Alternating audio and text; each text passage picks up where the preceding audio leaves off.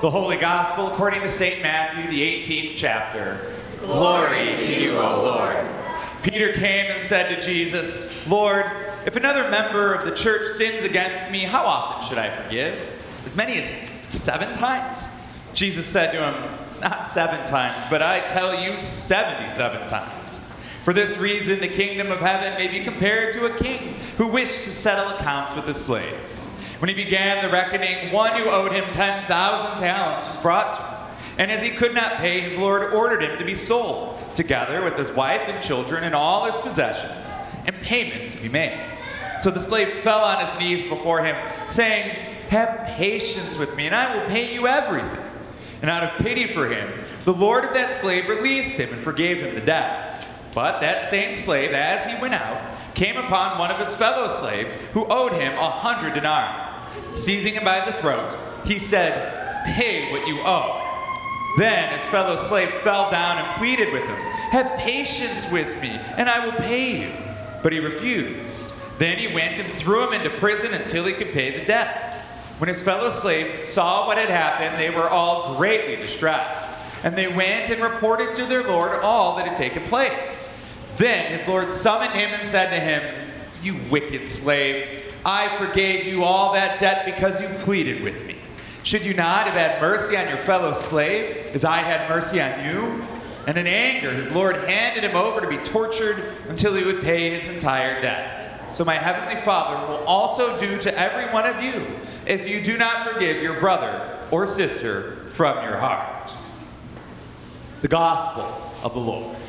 Praise, Praise to you, O Christ. The assembly may be seated. Grace and peace to you from God, our Creator and our Lord and Savior, Jesus Christ. Amen. Amen. When I was young, quite often, I was told when, where, and how it is that I should forgive other people. And as an aside, I gotta say, I love our Genesis text, the culmination of the Joseph story, the confrontation between Joseph and his brothers who sinned against him. And when they go and they plead before Joseph for forgiveness, what do they say? Dad told us to say this, and he said, You have to forgive us, right? I mean, that's how we sometimes approach forgiveness, even biblically. Well, I mean, you got to do it, right? Dad said so. And I think we've all been in that position, coached, or perhaps better put, coerced into forgiveness. Certainly, that was the case for me as a kid. And it usually went something like this one of my parents saying to me, Say you're sorry to your brother. Which point I'd respond, I'm sorry. then my parents would say, a little less aggressive, like you mean it, I'm sorry. All right, now with eye contact, I'm sorry. All right, now this time, I want you to hug your brother with just the right amount of pressure so as to not start a wrestling match. And while you do it, I want you to whisper nicely but firmly enough so that he knows you're actually sorry that you're sorry. Can you do that for me? No. No, I can't. We know where this is going, and we know how this ends. We've seen it before. But this is what we do. And I actually found myself doing this with my own children this last week when I had the epiphany ah, yes, I have become my father, and for that, I am sorry. But regardless, what we realize is at the center of our text and at the center of forgiveness is relationships, and relationships are foundational to the formation of community. Jesus, this last few weeks in this chapter of Matthew's Gospel, has taught us about how it is that we are to properly live in community with each other.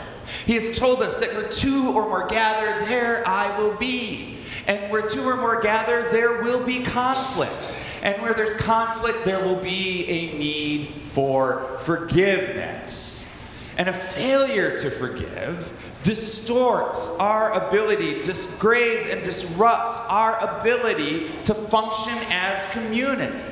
Today, Jesus is reminding us of the multifaceted nature of forgiveness. And that forgiveness at its core comes from our core, comes from our heart, reflective of God's own heart rooted in grace and mercy and love.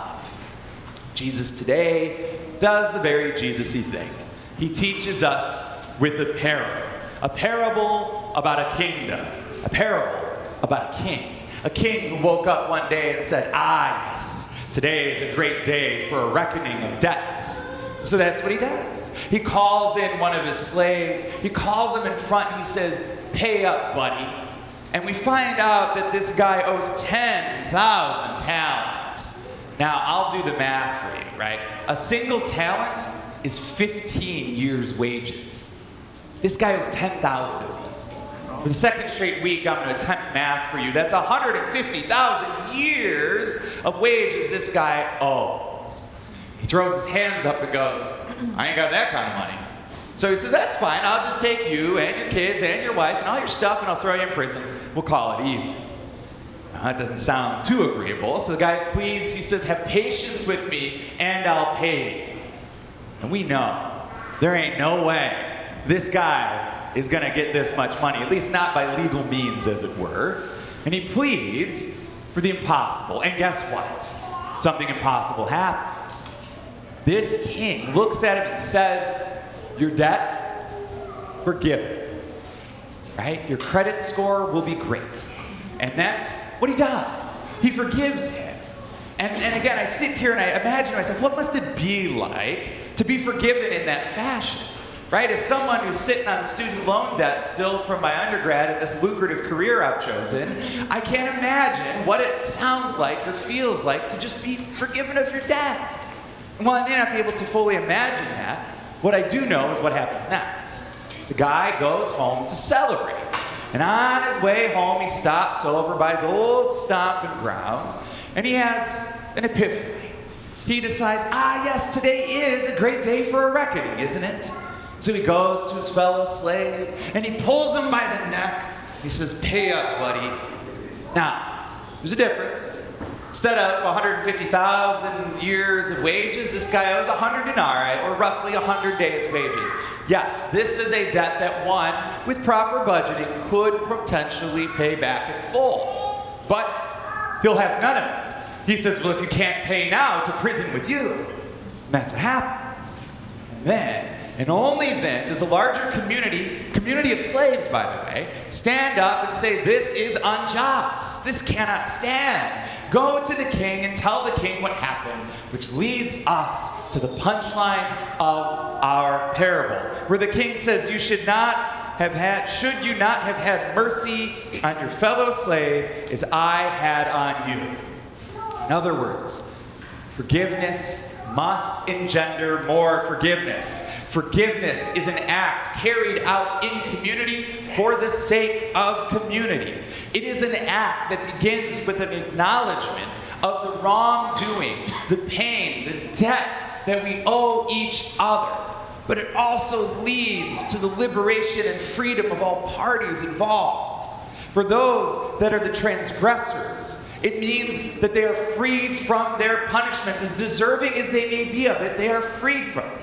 Now, that doesn't mean that their actions are allowable again. It doesn't mean that they can keep doing the same thing, but it means they are freed from the punishment. And for the ones, the ones who are transgressed upon, the ones forgiving, it is freedom from the burden of having to carry that with us. The burden that holds us captive to the other owes us. It frees us to be in relationship fully and freely once more. It helps to preserve community, even when sin seeks to rip community apart. And the knowledge that God forgives us, the knowledge that God loves us, should therefore encourage us into actions of love and care for those around us. Which, as I said, is the most Lutheran thing I've said all morning. God's grace compels us to love and share grace with others. But here's a reminder loving others isn't easy. Loving our neighbor ain't as simple as it sounds, particularly if that neighbor has done something to us. Forgiving is not a simple process, and forgiving on a divine scale is perhaps even more impossible, but it doesn't mean we shouldn't try. And there's examples of this around. October 7th, 2006. An individual walked into a one room schoolhouse in an Amish community outside of Lancaster, Pennsylvania, with the intent of causing great harm, and harm they caused. Ten girls shot in the process, five of whom didn't survive. The survivors, though, lives have changed along with the community around them. Later the next the family of the shooter, who had killed himself in the process, gathered together for a very small but private funeral service just next door to this Amish community where these atrocities were committed. And as they gathered for this private service, they looked up and they saw a group of representatives, a group of, of Amish individuals and elders coming towards them as they were standing their graveside. And in a piece for NPR reflecting back on this moment, the shooter's mother, Terry, reflected love just emanated from them. And I recall one of the fathers saying, I believe that I have been forgiven, but there are some days when I question that. Sometimes, sometimes being forgiven is even harder than forgiving someone else. And Terry struggled with this reality herself unable to forget the horrific acts that her son committed against this community that had since forgiven her and her family. She says, I'll never forget the devastation caused by my son, but one of the fathers the other night said this While none of us would have ever chosen this, the relationships that we have built through it, you can't put a price on it. Forgiveness is a communal act. Forgiveness allows relationships to continue, or perhaps, dare I say, even new ones to form. But notice, forgiving doesn't always mean forgetting. And oftentimes, remembering helps us to hold each other accountable moving forward. Notice, forgiving doesn't disregard the bad behavior and the sins and atrocities we commit against each other, but reminds us that we need to do better, that we can do better, and do better for the sake of community. That in forgiving, we break this cycle of harmful behavior in favor of mercy. Behavior reflective of God's kingdom, of God's hope and aspirations for what we as God's created people can be. Because our behavior is our testimony. And God invites us to participate in this, this liberating work of forgiveness, the liberating act of forgiving and being forgiven. Because forgiveness is at the heart of who God is and who God desires for us to be. Jesus knows today going to be able to forgive like this king. But it doesn't mean that we don't try. It doesn't mean that we don't hold ourselves accountable. It doesn't mean that we just say, well, too bad. Because he knows that in doing this hard work, it is the only way that we can be the community we've been called to be. Thanks be to God. Amen. Amen.